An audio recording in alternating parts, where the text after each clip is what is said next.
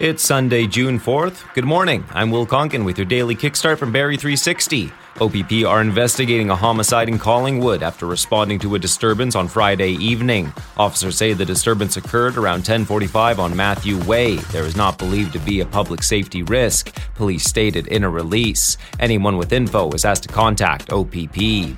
Ontario has lowered the minimum age to become a lifeguard to 15 years old, was 16 before. They say the change is aimed to address a staffing shortage across the province, and the change aligns with updated requirements from the Life Saving Society certification course. Took effect on Friday, also applies to becoming an assistant lifeguard and an aquatic instructor. Looking like a nice day for a run. The Honda Waterfront Run kicks off this morning along the lakeshore. Could be a busy one downtown. Keep your eyes out if you're driving. And more in the marathon market. An Edmonton man is riding his bike 13,000 clicks across the country, raising money for charity, and will make a stop in Barrie today. Matt Devine kicked off his Ride for Change initiative on May 20th out in Halifax. Says he found his true path through giving back. Was the CEO of a company before saying, I'm done. I want to do something bigger and better. Funds raised during this portion of the journey will go to Barrie's Children's Treatment Network.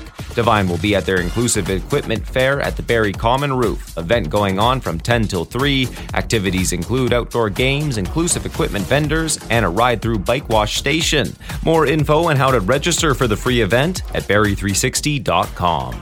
Barrie Baycats held on for the 8 7 road win against the Guelph Royals. Simcoe County Rovers FC women and men were in action and both got the dubs 3 2 and 2 1 finals, while Vladdy Guerrero Jr. hit a go ahead RBI double in the ninth inning to lead the Jays past the Mets 2 1, and the Vegas Golden Knights scored three unanswered goals in the third period, en route to a 5 2 victory over the Florida Panthers in the opening game of the Stanley Cup Finals. Sunny and slightly hazy today, high 23, UV index 8 or very high. That's your kickstart for Sunday. Back again tomorrow. Until then, remember when in doubt, always follow your nose.